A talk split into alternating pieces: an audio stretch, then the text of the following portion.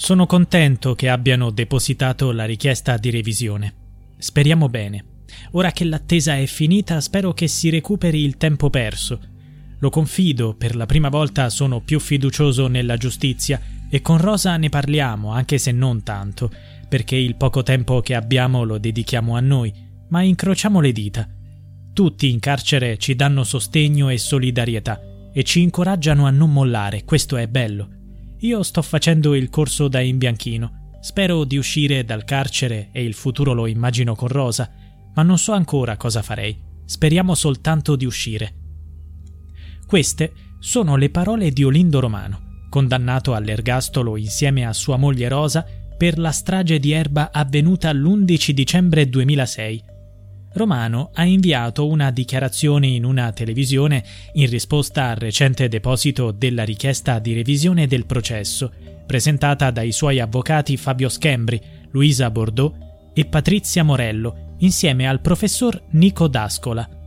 Il documento, composto da 156 pagine con numerosi allegati audio e video, include sette consulenze di professori universitari ed esperti di scena del crimine Secondo la difesa, queste nuove prove potrebbero portare all'annullamento delle condanne precedentemente emesse contro la coppia, aprendo la strada alla loro assoluzione. Nella tragica strage di Erba, quattro persone, Raffaella Castagna, il suo bambino di due anni, sua madre Paola Galli e la vicina Valeria Cherubini, furono brutalmente uccise a coltellate e sprangate Valeria Cherubini aveva tentato di soccorrere Raffaella dopo aver sentito le sue urla mentre tornava a casa da una passeggiata con il suo cane. L'unico sopravvissuto fu Mario Frigerio, marito di Valeria Cherubini, che venne attaccato e ferito, ma riuscì a sopravvivere grazie a una malformazione congenita che gli salvò la vita. Prima della sua morte, nel 2014, Frigerio aveva identificato Lindo Romano come l'aggressore che lo aveva attaccato. Secondo l'argomentazione della difesa dei due condannati all'ergastolo, la strage di Erba fu perpetrata da un assassino che si trovava già all'interno dell'abitazione di Raffaella Castagna, pronto ad agire al suo ritorno. Le nuove prove che potrebbero portare a una revisione delle condanne si concentrano principalmente sulla dinamica dell'omicidio di Valeria Cherubini e su una consulenza riguardante il consumo di elettricità nell'appartamento in cui si è verificata la strage nel pomeriggio dell'11 dicembre, il giorno del tragico evento, quando non c'era nessuno in casa. Per quanto riguarda l'omicidio della vicina di casa, la difesa si basa sui risultati di uno studio condotto dalla criminologa Roberta Bruzzone sulle tracce ematiche presenti nell'appartamento e sulla perizia medico-legale effettuata dalla professoressa Valentina Vasi sul cadavere di Valeria Cherubini.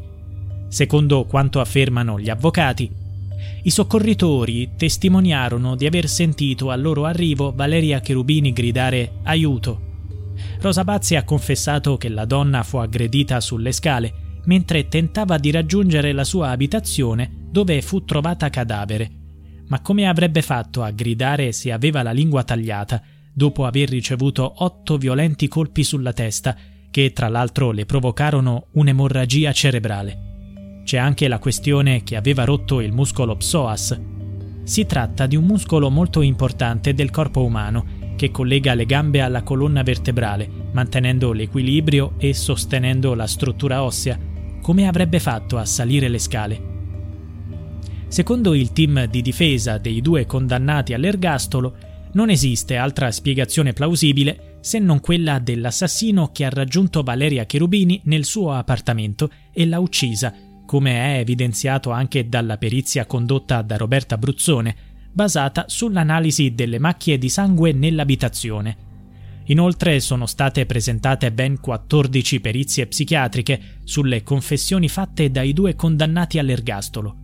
Rosa Bazzi e Ulindo Romano sembrano essere affetti da un deficit cognitivo, rendendoli facilmente manipolabili. Come afferma l'avvocato Schembri, le indagini sono state farraginose e orientate solo verso i due coniugi dopo le loro confessioni, ma gli stessi, in queste confessioni, dimostrano di avere un quoziente intellettivo molto basso. Olindo credeva davvero che confessando avrebbe potuto ottenere il beneficio di una cella matrimoniale e lo ripeteva spesso. Chi lo crederebbe davvero se fosse sano di mente? I difensori hanno poi analizzato il ruolo del testimone chiave del processo, Mario Frigerio, il vicino che è sopravvissuto alla strage. Durante il processo, in tribunale, Frigerio aveva riconosciuto Olindo Romano come l'aggressore ma in seguito all'eccidio sembrava aver identificato un altro individuo dalla carnagione olivastra. Gli esperti reclutati dalla difesa sostengono che Frigerio non poteva fornire una testimonianza affidabile a causa di un'amnesia anterograda, un tipo di amnesia che colpisce principalmente la memoria a breve termine e rende la persona suscettibile alle suggestioni.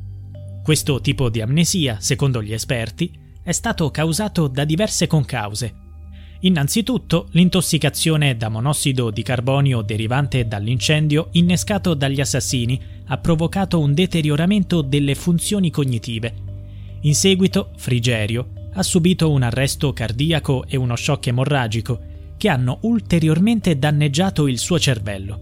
Considerando questi fattori e considerando che Frigerio era anziano e soffriva di ipertensione, gli esperti ritengono che L'aggressore era uno sconosciuto, ma divenne Olindo Romano attraverso le metodiche d'esame usate dai carabinieri, metodiche che furono distorsive per la sua memoria.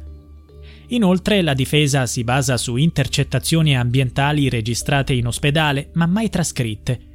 All'interno delle 156 pagine della richiesta di revisione troviamo anche una consulenza genetico-forense redatta da Marzio Capra riguardante la macchia di sangue rinvenuta sul battitacco dell'auto di Olindo Romano, comunemente considerata la prova regina del delitto. Questa macchia di sangue è risultata appartenente alla vicina di casa Valeria Cherubini. Tuttavia la difesa mette in dubbio il valore di questa evidenza, sottolineando che mancano persino le fotografie che attestino la presenza della traccia biologica. In particolare è presente una singola foto normale, scattata con una semplice macchina fotografica digitale, con un cerchietto disegnato sopra che, secondo un brigadiere dei carabinieri, rappresenta il punto in cui è stata trovata la macchia di sangue. Tuttavia la difesa solleva una serie di interrogativi. Perché, come prassi comune quando si rilevano macchie di sangue sulla scena di un crimine, la traccia non è stata evidenziata con il luminol e non è stata fotografata dopo questa importante procedura. Inoltre è stato omesso la posizione dei cartellini con le misurazioni sulle tracce, una procedura standard in ogni fase di investigazione. Il team difensivo attribuisce notevole importanza alla consulenza dell'ingegnere Paolo Rabitti, che per oltre 30 anni ha svolto mansioni di consulenza presso procure in varie parti d'Italia, lavorando su casi di estrema delicatezza la sua testimonianza potrebbe gettare nuova luce sulla sequenza degli eventi avvenuti la sera dell'11 dicembre 2006. Il dottor Rabitti ha scoperto un consumo di elettricità nell'appartamento di Raffaella Castagna prima della strage, ben prima delle 20.20, quando scattò l'allarme a causa dell'incendio doloso nell'appartamento. Questi consumi indicano che qualcuno aveva acceso degli elettrodomestici in casa durante il pomeriggio. Questo solleva la domanda se l'assassino fosse presente nell'abitazione in quel momento. In effetti, i vicini affermarono di aver udito rumori provenienti dall'appartamento di Raffaella Castagna durante il pomeriggio. È noto anche che quando la donna rientrò, la luce era spenta, tanto che la prima cosa che fece fu uscire di casa per riattivare l'interruttore. Secondo quanto stabilito nei vari processi, la decisione di staccare la corrente fu attribuita a Olindo e Rosa, che entrarono in azione alle 17.40. Era risaputo che Raffaella Castagna avrebbe prontamente riattaccato l'elettricità e pertanto Olindo e Rosa l'attendevano sul pianerottolo con l'intenzione di costringerla con la forza a rientrare in casa, dove l'uccisero. Inoltre emerge la testimonianza di Abdi Kais, un cittadino tunisino che aveva vissuto nella stessa abitazione di Azus Marzouk e Raffaella Castagna, ma che al momento della strage si trovava in carcere e non era stato ascoltato in precedenza. Kais ha rivelato l'esistenza di una faida tra bande di spacciatori nordafricani, nella quale erano coinvolti Azus Marzouk, il marito di Raffaella Castagna, e la sua famiglia. I rivali avevano giurato di compiere una strage come vendetta contro Marzouk e avevano già ferito il fratello del tunisino. Spiegando la situazione, l'avvocato Schembri sottolinea la sequela di errori commessi, poi convalidati dai giudici, ha portato a commettere un clamoroso errore giudiziario che deve essere assolutamente emendato. Finora non abbiamo ricevuto alcun commento da parte dei fratelli Castagna. In passato, quando hanno parlato, hanno espresso la loro impazienza. Ecco quanto dichiararono. Abbiamo assistito a ogni grado processuale e ci siamo convinti della colpevolezza dei coniugi romano. Non ne possiamo davvero più. Iniziamo, per assurdo, a mettere sul piano della bilancia la nostra serenità con la loro libertà. In poche parole, loro stanno vincendo per sfinimento. Liberateli e non rompeteci più. BetMGM has an unreal deal for sports fans in Virginia. Turn $5 into $150 instantly when you place your first wager at BetMGM. Simply download the BetMGM app and sign up using code Champion150. Then place a $5 wager on any sport. You'll receive $150 in bonus bets, regardless of your wager's outcome. And if you think the fun stops there, the King of Sportsbooks has plenty of surprises in store. Check out daily promotions, same game parlays, live bets, and so much more. Download the app in Virginia today and get $150 in bonus bets instantly from your first wager only at BetMGM. BetMGM and GameSense remind you to play responsibly. See BetMGM.com for terms. 21 plus only, Virginia only. New customer offer, subject to eligibility requirements. Rewards are non withdrawable bonus bets that expire in seven days. Please gamble responsibly. Gambling problem? Call 1 800 Gambler. Promotional offer not available in Washington, D.C.